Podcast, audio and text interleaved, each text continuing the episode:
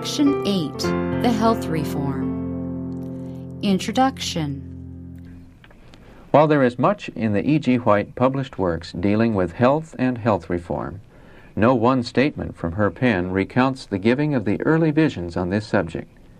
These may be noted as coming to her in 1848, 1854, and 1863.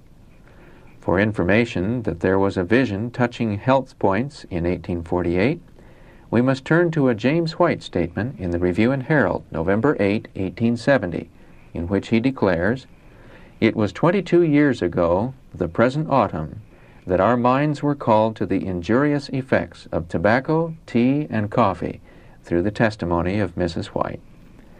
When we had gained a good victory over these things, and when the Lord saw that we were able to bear it, light was given relative to food and dress. The broadening counsel on cleanliness and diet is found in a testimony written in 1854.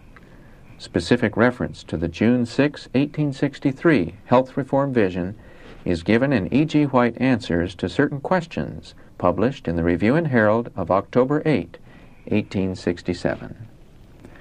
The growing interest in such details as are here revealed justifies the inclusion of these items in this volume even though they are somewhat irregular in form.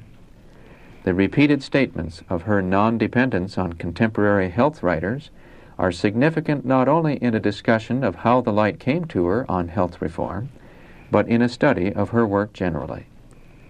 The 1881 statement on the proper use of the testimonies on health reform shows a careful balance in her work in teaching health principles. The White Trustees.